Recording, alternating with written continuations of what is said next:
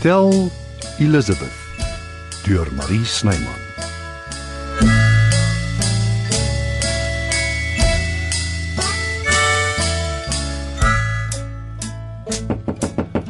Kom in. Môre Albert, Mm, Goeiemôre. Kan ek help met iets? jy het al reeds so baie gedoen. Ek is nie so voorbarig om vanoggends dit te vra nie. Geniet jy darm jou verblyf in Hotel Elizabeth tot dusver? Onbeskryflik baie. Dis eintlik hoekom ek hier by jou inloer. Ek wil jou bedank vir al die wonderlike en interessante toere deur die stad. Jou vriend is 'n baie begaafde gids. Ja, Ben ken sy storie. met sy kennis. Dit dek so 'n wye veld. Ek was gek oor die apartheidsmuseum. So aangrypend. En Constitution Hill. 'n Mens voel sommer deel van die mense wat daar so ontsettend swaar gekry het en dit alles terwyl ons doodgewone lewens gelei het in dieselfde land, nie ver af vandaan nie. Ben het jou omtrent meegevoer. Hm. Hy's fenomenaal. Die hoogtepunt natuurlik was Museum Afrika. Ek wens eintlik meer van ons mense wil die plekke besoek. Dis so deel van ons geskiedenis en herkoms. Ja. Johannesburg is enig in sy soort. Jy was seker al by die kasteel in Kaapstad. O, as 'n kind laas, is baie vaag in my geheue. Maak 'n plan as jy weer daar kom. Dis beslis die moeite werd. Ja, ek sal. Ehm nog iets? Nee, op die oomblik nie, dankie. Frans is gelukkig om jou as 'n bestuurder te hê. Ek geniet my werk. Dis baie duidelik. Hoe lank werk jy al vir hom? Uh, julle ruk. Nog vra? Ek vra bloot uit belangstelling, niks meer nie. Ek moet ongelukkige klomp papierwerk afhandel as jy my sal verskoon.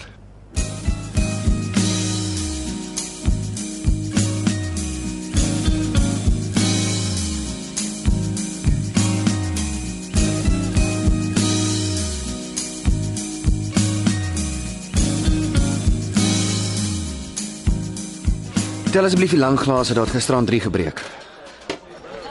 Hallo, Liz, hoe was die opname? dit was absoluut fantasties. Die klank is kraakvars, skoon en netjies. En die nuwe drummer? Hoe sy klink veral goed. Louise het die symbols apart gemik. Dit werk soos 'n bom. Oh, dis gaaf. Jy moet asseblief volgende keer saamkom en dan moet jy haar. Ek's baie besig op die oomblik. Nou, jy werk tog nie dag en nag nie. Gaan jy nog my kom keyboard speel? Ek dink nie so nie. OK, kom jam dan net saam. Jy's al baie van Jada. Ek is seker ek sal, maar ek is regtig besig. Maar jy hoef nie vandag of môre al nie, een of ander tyd. OK, miskien as ek later 'n kans kry. Hier. Hier is die CD met die nuwe opnames. So gou al. Louise het hierdie nag daaraan gewerk. Hulle vat nie ons nie. Klink so. Nou, luister 'n bietjie daarna en sê vir my wat jy dink. Dit het 'n hele nuwe aanslag. Daar was nie fout met jou aanslag nie. Hoekom het verander? Ek en Jade het gesels. Sy het nogals oulike idees en ek het 'n paar daarvan gebruik. O, ek sien. Maar luister asseblief. Jou opinie is vir my baie belangrik.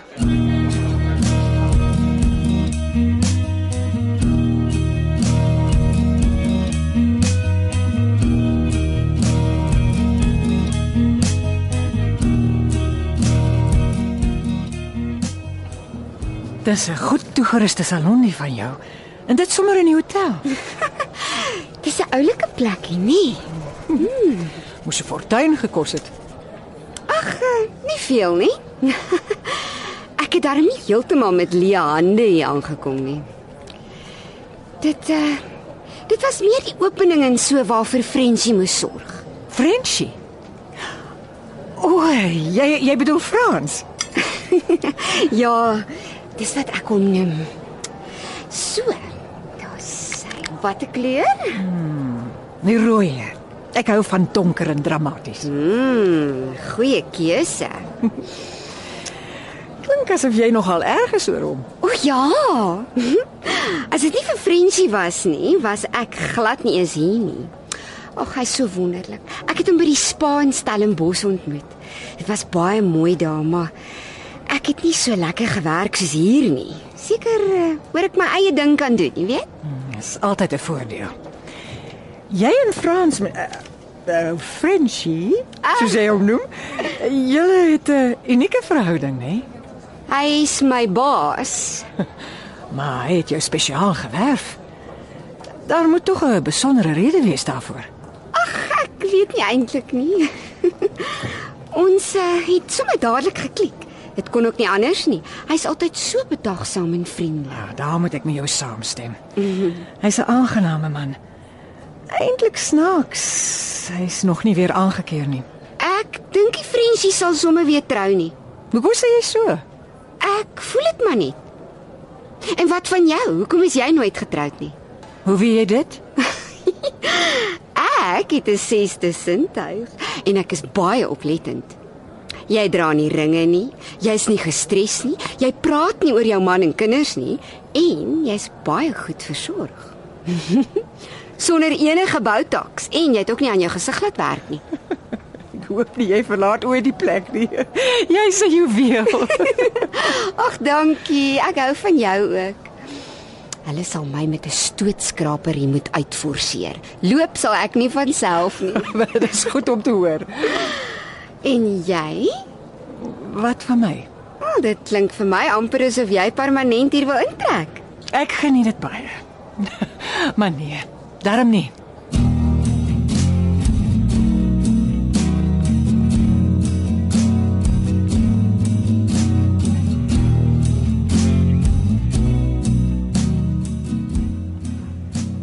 Goeienaand. Hallo. Die plek is leeg. Dit dra gewoonlik besig na ete. Wat skink ek vir jou? Verras my met iets verfrissends wat nie na my kop toe sal gaan nie. Hm, uh, dis nie so maklik nie, laat ek dink. Anders sommer 'n mineraalwater asseblief. Hoe klink 'n ultimate vir jou? Dis die klassieke martini. O, oh, interessant. Een druppel droë vermoed, Ek hou tot dusver daarvan. 50 ml verkoelder ultra premium gin. Jy's nogal goed. in 'n yskoue glas uit die vrieskas en 'n groen olyf vir afronding. Ah, dit lyk heerlik. Mm. Ah, en dit is ook. Ek's bly jy daarvan. Dit lyk of jy jou werk baie geniet. Skryf tog asseblief vir die baas 'n briefie. Soutappie vir jou? Nee, dankie. Hoe is julle verhouding? Nou, hy's 'n regverdige baas. En En ek geniet dit om hier te werk.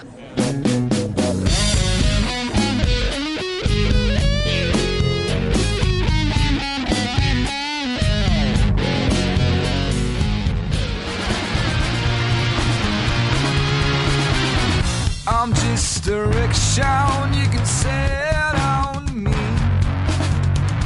Die nuwe musiek is Oh, baie nice. Baie, baie nice.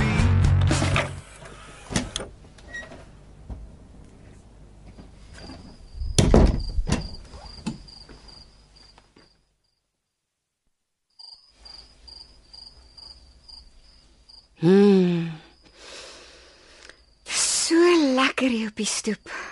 Die lente is darem al mooi, selfs in die hartjie van die stad. En as jy so alleen hier sit, Ag, ek kyk sommer na die liggies. jy is nogal romanties. Miskien.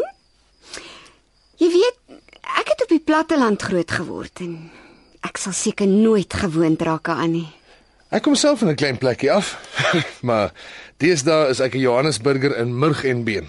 Ek sal nêrens anders kan bly nie. Ek ook nie. Jammer ek pla. Glad nie. Kom sit hier by ons. Ag, ek moet net vinnig met Albert praat as jy nie omgee nie, Selna. Uh, ek luister. Ek kan loop as, as jy wil. Ag, dit is nie nodig nie. Wat is dit, Liz? Ek het na Christus se nuwe CD geluister. Ek was eers nie heeltemal seker nie, maar maar nou weet ek. Ek wil vir my gig reël hier by die hotel in die klein konferensiesaal. Dis jou afdeling.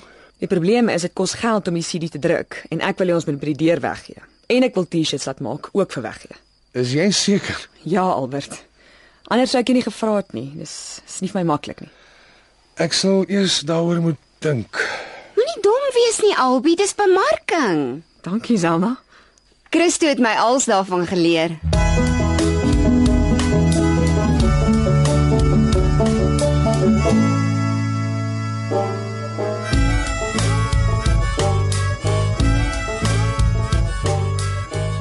bottel champagne oop. Het jy maar net bestel. Nee man, vir ons. Ek het nie daai soort geld nie. Okay, 'n bier dan. Ek is aan diens. Glo my, jy het iets om te vier. OK.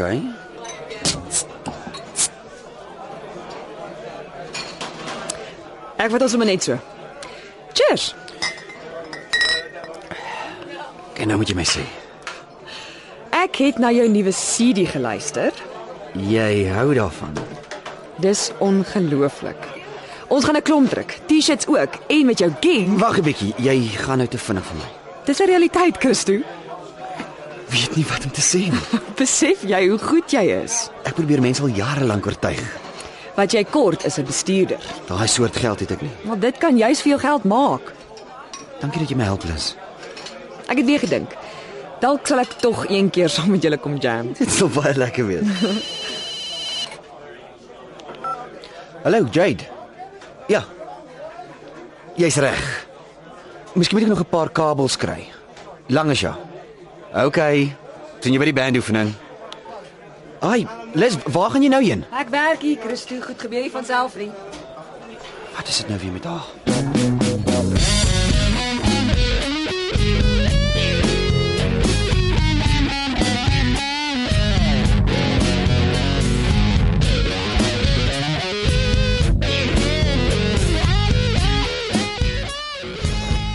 Frenchie is snaaks. Hy's so half skaarserig. Hm, miskien is hy besig. Eers nooi hy my vir 'n hamburger en toe skielik kanselleer hy op my. Dan is dit definitief die probleem. Hy is besig. Ek weet waarmee. hè? of ek dink ek weet. En dit is Sonja Retief. sy's net 'n gas. O nee, ek sien mos wat om my aangaan. Sy is oral en sy vra al die tyd allerlei vrae oor hom. Nou dat jy dit sê, ek vertrou ook nie heeltemal die vrede wat haar betref nie. Hmm. Hoe voel jy daaroor dit Frans jou vir my? Nou, Ek is hier om 'n loopbaan op te bou, Albi. Dit is vir my die heel belangrikste.